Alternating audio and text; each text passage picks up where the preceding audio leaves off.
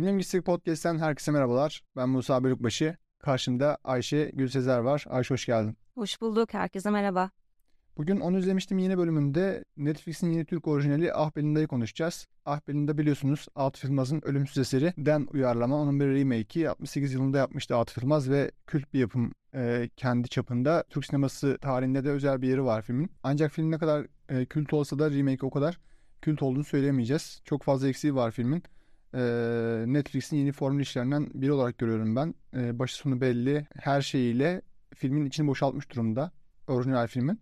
Filmin tek iyi noktası sanıyorum en azından benim için bilmiyorum Ayşe sen ne dersin? Ee, eski filmi de varmış diyecek insanlar ve eski filmi tekrar izleyecekler. Biraz e, böyle düşünüyorum. Biraz gezgahı böyle yapmış olayım sana pas atayım. Ya anladım. Şimdi benim aslında filmle ilgili düşündüğüm şey birçok Netflix filmiyle ilgili ve dizisiyle ilgili düşündüğüm şeyle aynı. O kadar kişi toplanıp yapa yapa böyle bir şey mi yaptınız? Çünkü elinizde çok güçlü bir malzeme var. Evet. Nitelikli oyuncular da var ve çok daha zaman ötesinde bir iş yapılabilecekken yine niye zamansız ve mekansız daha doğrusu hangi zamanda olmasında karar veremeyen bir iş yapılmış. Evet işte bir yandan insanların Atıf Yılmaz'ın filmini merak edip geri dönmesi belki böylelikle, böylelikle yeni sinefillerin türeme olasılığı bizler için iyi bir şey ama ama ama gerçekten Netflix kitlesi geri dönüp Atıf Yılmaz'ın filmini de izlemek isteyecek mi? Bu da bir soru işareti yine. Yani dönemine göre çok iyi bir film o. Yani sinemamızda ilk kez karşılaştığımız bir türlerden biri. Paralel evren var, e, zamansal geçişler var. Bunlar cidden Atıf Yılmaz'ın zaten ne kadar büyük bir beyin olduğunu, ne kadar e, entelektüel bir yapısı olduğunu bizim söylememize gerek yok. Sinema tarihinde çok büyük bir isim var Atıf Yılmaz'ın. Ama bu kadar e, güzel malzemeyi Atıf Yılmaz 68'de çok güzel kullanırken ki şu anki dönemden açıp izleseniz bile hala kaliteli gelecektir. Dönemine göre bunu mu yapmışlar dersiniz. Ama geldiğimiz noktada 2023 yılında bütün teknik ekipmanlar elinizde, her şey var elinizde ama e, günün sonunda böyle bir projeyi çıkarmak, Netflix'e onaylatmak, Netflix'te bunu yayınlamak. Yani Netflix'te bunları nasıl onaylatıyorlar bilmiyorum. Şimdiye kadar pek çok e, projenin kapılarından döndüğünü biliyorum. Çok başarılı işlerin döndüğünü biliyorum. Hatta hepimizin sevdiği e, Eksen'in ve Lokomotif dizilerinden biri olan e, gibi bile e, Netflix'in kapısından döndü ama böylesi yapımlara nasıl olur veriyorlar, nasıl geçiş yapıyorlar bilmiyorum. Ki Netflix bunlara da çok fazla PR bütçesi ayırıyor. Çok ilginç. Ben şaşırıyorum. E, üzülüyorum. E, dijitallerden çok umutluyduk biz. Böyle olmayacaktı. E, ve filmin şey noktası da var. İstersen oraya girelim. Feminen yapısı işte kadın mefhumunu işleme o konular da çok değerli. Çünkü biz sanat dünyasının içinde olan oyuncu olan bir kadını bir anda şampuan reklamı zaten şampuan reklamı üzerine yoğunlaşmış durumda bir anda sosyokültürel yapısı olarak çok farklı olan e, orta alt kesimde bir yerde görüyoruz. Ve aslında kadının konumlanmasını da çok değişik bir şekilde görüyoruz. Çok değerli bir konu onun için. E, sen bu konuda ne düşünüyorsun? Yani şöyle Atıf Yılmaz bu filmi yaptığında Türkiye'de daha feminizm diye bir tartışma yok zaten. Evet. Olsa olsa kadın hakları var ve bu da zaten politikanın çok dışında. Zaten belli bir dönem sürekli böyle işte Ah Belinda gibi, Asiye Nasıl Kurtulur gibi gibi bunun gibi kadın temalı filmlerin yapılma nedeni de özellikle 80 darbesinden sonra politik bir şeylerin anlatılmakta zorlanılması sinemada ve kadın konusu da zaten politik düzlemin tamamen dışında kalıyor. Bir popüler kültür konusu olarak kalıyor. Ama işte Atıf Yılmaz feminizmin olmadığı bir dönemde bugün feminist sinema için tartışılan bir film yapmış olmasına rağmen bugünkü yapıma geldiğimizde feminizmin güncel değerleriyle çelişen bir kadın da, kadın karakter görüyoruz zaten en başta. Yani şöyle kendi standartlarına sahip olmayan kadınları alenen aşağılıyor. Evet kesinlikle. Alenen aşağılıyor. Çok katılıyorum. Yani kadının film izleyenler bilecektir. Kadın yapmak, yaptırmak istediği her şeyi seksle yaptırıyor.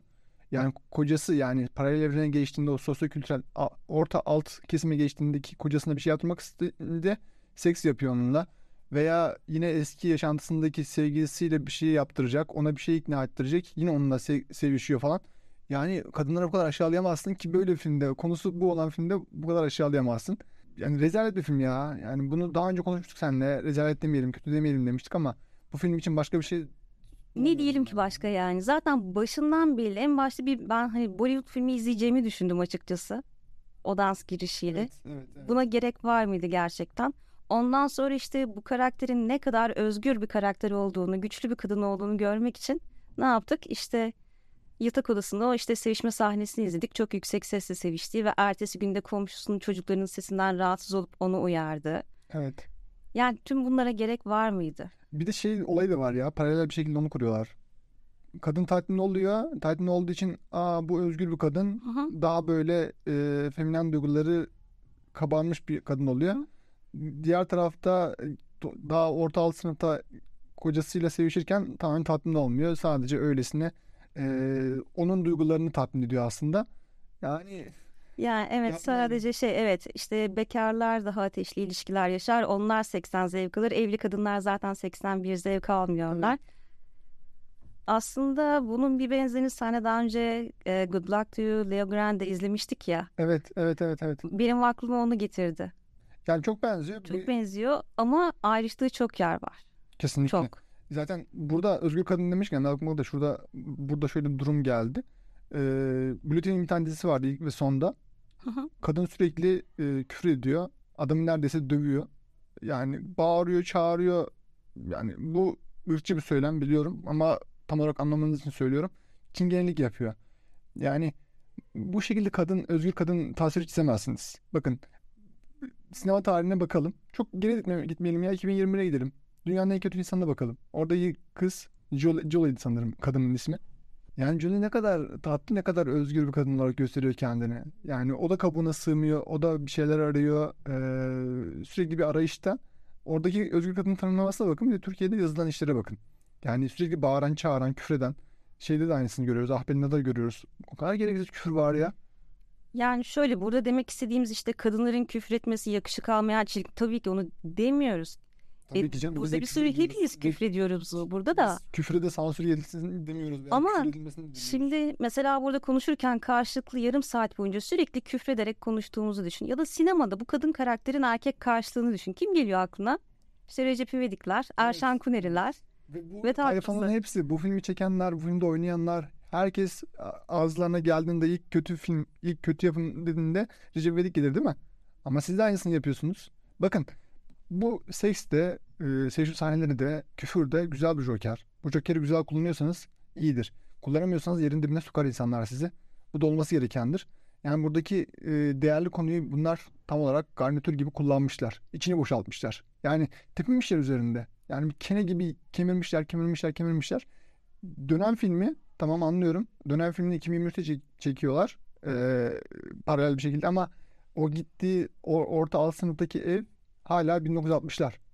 İşte evet sanat yönetmeninin gözü nereye bakıyordu ben bunu çok merak ediyorum burada artık. Evet yani şeydi e, tuhaf. Ee, her şey değişmiş. Her şey 2023 yılına özel. Ama şampuan şeyi görseli hala 1968. Neden? Hala. Yani sanat yönetmeni kim acaba? Çok merak ediyorum. Yani kişisel olarak bunu düşünmek burada doğru değil. Tabii de yani mesleki olarak çok yanlış tercihlerde bulunmuş kesinlikle. Diğer bir hususta bankacı bir kadın. Orta üst sınıf beyaz yaka olduğunu düşünüyoruz. Birincisi neden öyle bir evde yaşasın? Evet. Yani neden silikondan bozma bir şampuanla saçını yıkasın? Zaten orta sınıf kadınların... Yani hepimiz bunu yapıyoruz. Saç bakım ürünlerini dünya para döküyoruz biz burada. Bu kadın niye o şampuanla duş alıyor? Böyle bir adamla niye evli? 80'lerde memur olsa evet bunlar çok makuldü. Çok Kesinlikle. makuldü ama bugün orta sınıf bir kadın için bu hayatı yaşamak çok absürt bir şey. O neden sorusuna cevap bulamıyoruz en başta ve o yüzden karakter çok havada kalıyor. Yani senaryoyu o kadar çalışmamışlar ki her şeyi copy paste yapmışlar, kopyalamışlar ama pek çok detayı atlamışlar. Bu detaylar da zaten filmi kaliteli yapan detaylar. Benim aklıma direkt detaylar deyince aklıma Better Call Saul dizisi geliyor. Bilmiyorum izledin mi? Oradaki dizide pek çok şey zaten kaliteli ama öyle detaylar var ki siz orada mest oluyorsunuz. Bakın o detayları yapımcı, yaratıcı kullanmasaydı bir şey eksilir miydi? Eksilmezdi. Ama kullandığı için çok şey yapar mı? E, katkı sağladı mı? Katkı sağladı. Ya bu da bunun gibi. Yani yapımın her şeyini alıp oradaki detayları kaçırmak. Dediğin gibi işte bankacı bir insan öyle mi olur? Yaşantısı öyle mi olur? Yani o zaman mesleğini değiştirmemiz gerekiyor bunun. Ya bankacı değil de başka bir şey olması gerekiyor. Kuaför falan olsun mesela. Evet. Ya aşağılamak için söylemiyorum ama sonuçta ha- yani her segmentin belli bir yaşam standardı var. Bunu gözden kaçırmamamız gerekiyor.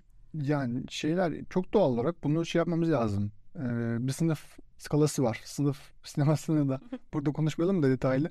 Ee, belli sınıflarda şey vardır. alt sınıf, orta sınıf, e, üst sınıf diye gider yani. Bunun kendi içinde ayrı noktalar da vardır. Ama bankacı o segmentte değil yani. O segmente uymuyor. Yani uymadığı için de e, hata yapmış oluyorsunuz ve o bize geçmiyor. Asla olmuyor. Zaten şey de e, sıkıntı. Reklam estetiğinde çekilmiş bir film bu. Yönetmenin reklamcı olduğunu varsayıyorum ben. Çünkü her şey pırıl pırıl. Her şey güzel. Yani Atıf Yılmaz beyimiz, hocamız o da olsa elinde imkanlarla böyle çeker miydi sanmıyorum. O yine hikaye önem verirdi. Ama keşke elinde imkanlar olsaydı. Atıf Yılmaz'ın, Metin Erksan'ın veya Halit Refik'in ondan elinde yoktu ama çıkardıkları işler enfes işlerdi. Bir de bunlara bakın. Rezalet işler. Yani ben şunu bunu şuraya bağlıyorum. O kadar az okuyoruz, o kadar az izliyoruz ki bu yayınlandığı platformun da gerektirdiği bir şekilde Netflix'in yüzünden izleme alışkanlıklarımız çok değişti. Kimse okumuyor. Herkesin sosyal medya yüzünden de algıları düştü. 5 saniyelik 10 saniyelik e, konsantrasyon sürelerimiz var. Onun için biraz böyle olduğunu düşünüyorum ben. Bu konuda kesinlikle ben de katılıyorum. Yani baktığımızda bugünkü sinemacıların ister yönetmeni olsun, ister senaristi, ister kurgucusu olsun, ister kamera ekibi yani entelektüel altyapısının geçmiş dönemdeki sinemacılardan farsah farsah geride olduğunu görüyoruz. Bunun nedeni nedir? Hepimiz burada tahmin edebiliyoruz ama e insanlar okumadığında yani şu anda akademinin içindeyim ve sinema televizyon öğrencilerine baktığımızda okumuyorlar. Yani okumuyorlar. Sadece bunlar için söyleyemeyiz ya. Evet bunlar en fazla okuması gerekiyor. En fazla yapması gerekiyorlar.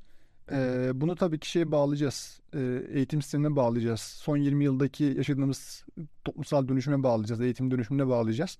Ee, bilmiyorum. Burada adını geçirmeme gerek yok. Bir tane YouTube programında biliyorsunuz politik bir YouTube programı. Orada herkes soruları telefondan soruyor. Bu çok sosyolojik bir şey aslında. incelememiz gereken bir şey. Yani kimse üç cümlelik e, soruları spontane soramıyor. Herkes telefondan okuyor. Yani çok komik bir şey yani bu şeyde e, okullarda bunları mı öğretiliyor veya eğitim, eğitim sistemimiz ne duruma gelmiş? Yani bunları konuşurken işte kimseye şey diyemiyorum. Demem gerekiyor gerçi niye diyemem. E, Shakespeare okumuyorlar, klasikler okumuyorlar. Yani biz geçen programda konuşmuştuk ya e, diyalog yazamıyorlar. Yani buradaki filmin ahbelinden diyaloglar da çok sıkıntılı ve Türkiye'nin de yapılan yeni orijinaller, dijital o, dijitallerde yapılan pek çok yapımın diyalogları çok kötü. Yani Hakan Muhafız'la başlayan bir furyadan geldiğimiz noktada hala değişen bir şey yok. Çünkü yine okumuyorlara getireceğim ben. Ve şey okumuyorlar, Shakespeare okumuyorlar. Shakespeare'in diyaloglarını okusalar oradan o kadar şey öğrenecekler ki veya klasikleri okumuyorlar. Tamam günümüz edebiyatını okumazsın anlıyorum ama e, klasikleri okumadan bunları çözemezsin. Oradaki dima, oradaki yapıyı çözemezsin diye düşünüyorum ben. Çok uzattım ve konuyu da biraz dağıttım sanıyorum. İstersen sen toparla. Yani son olarak söyleyeceğim evet işte okumuyorlar. Yani, ya şöyle genel olarak aslında vasatlığın övüldüğü bir dönemdeyiz. E, kaçınılmaz olarak da böyle işler karşımıza çıkıyor. İnsanların belki de eğitim kültür seviyesinden bağımlı bağımsız olarak yani sinemacıların. Ama gel gelelim bu vasatlığa birileri bir dur diyecekse bunu da sinemacılar yapmak zorunda bir yerde. Yani o yüzden ah Belinda'ya iyi bir şey söyleyemeyeceğim. Hem elindeki malzemeye yazık etmiş yani Atıf Yılmaz'ın ürettiği bir malzeme var elimizde. Böyle bir altyapı var. En azından buna duyulan saygı nedeniyle çok daha iyi bir iş üretilmek zorundaydı. Atıf Yılmaz'dan bahsediyoruz burada. Kesinlikle katılıyorum. Ee, büyük bir saygısızlık var burada. Ee, ya filmin en üzüldüğüm noktası e, dedin ya sen feminist kuram hiç konuşulmazken, hiç çağrışılmazken bu film böyle bir damar açıyordu. Ama bu feminist damarı yok ettiği gibi zarar da veriyor. Biraz önce konuştuk sevişme sahneleri veya sürekli küfür etmesi gibi pek çok detayla bunlara zarar veriyor. Filmin kaliteli olması zaten bu feminist kurama yaptığı atıflardı. Kadının konumlandırılmasıydı. Buna ciddi anlamda zarar vermiş durumda. Ben de genel olarak bunları söyleyebilirim. İstersen yavaş yavaş toparlayalım. Son sözlerini alalım senden. Yani son olarak zaten söyleyeceklerim benim hani çok da fazla bir şey yoktu filmle ilgili. Bunlar yani iyi bir şey söyleyemeyeceğim. Net yani. Bir puanlamaya geçelim istersen. Hı, tamam. 10 üzerinden puanlama yapalım istersen. Tamam. Ben 10 üzerinden 4 veriyorum. Hadi ben de Atıf Yılmaz'a saygıdan 5 vereyim. Atıf Yılmaz faktörü yok aslında burada ama yani işte o Belinda olayı onun fikri ya. O fikre saygıdan 5 veriyorum. Tamamdır. Sen 5 veriyorsun ben 4 veriyorum. Bu şekilde Ah Belinda'yı noktalayabiliriz. Ee, evet bugün onu izlemiştim yeni bölümünü Ayşe Gül beraber konuştuk. Başka bir programda görüşmek dileğiyle. Hoşçakalın.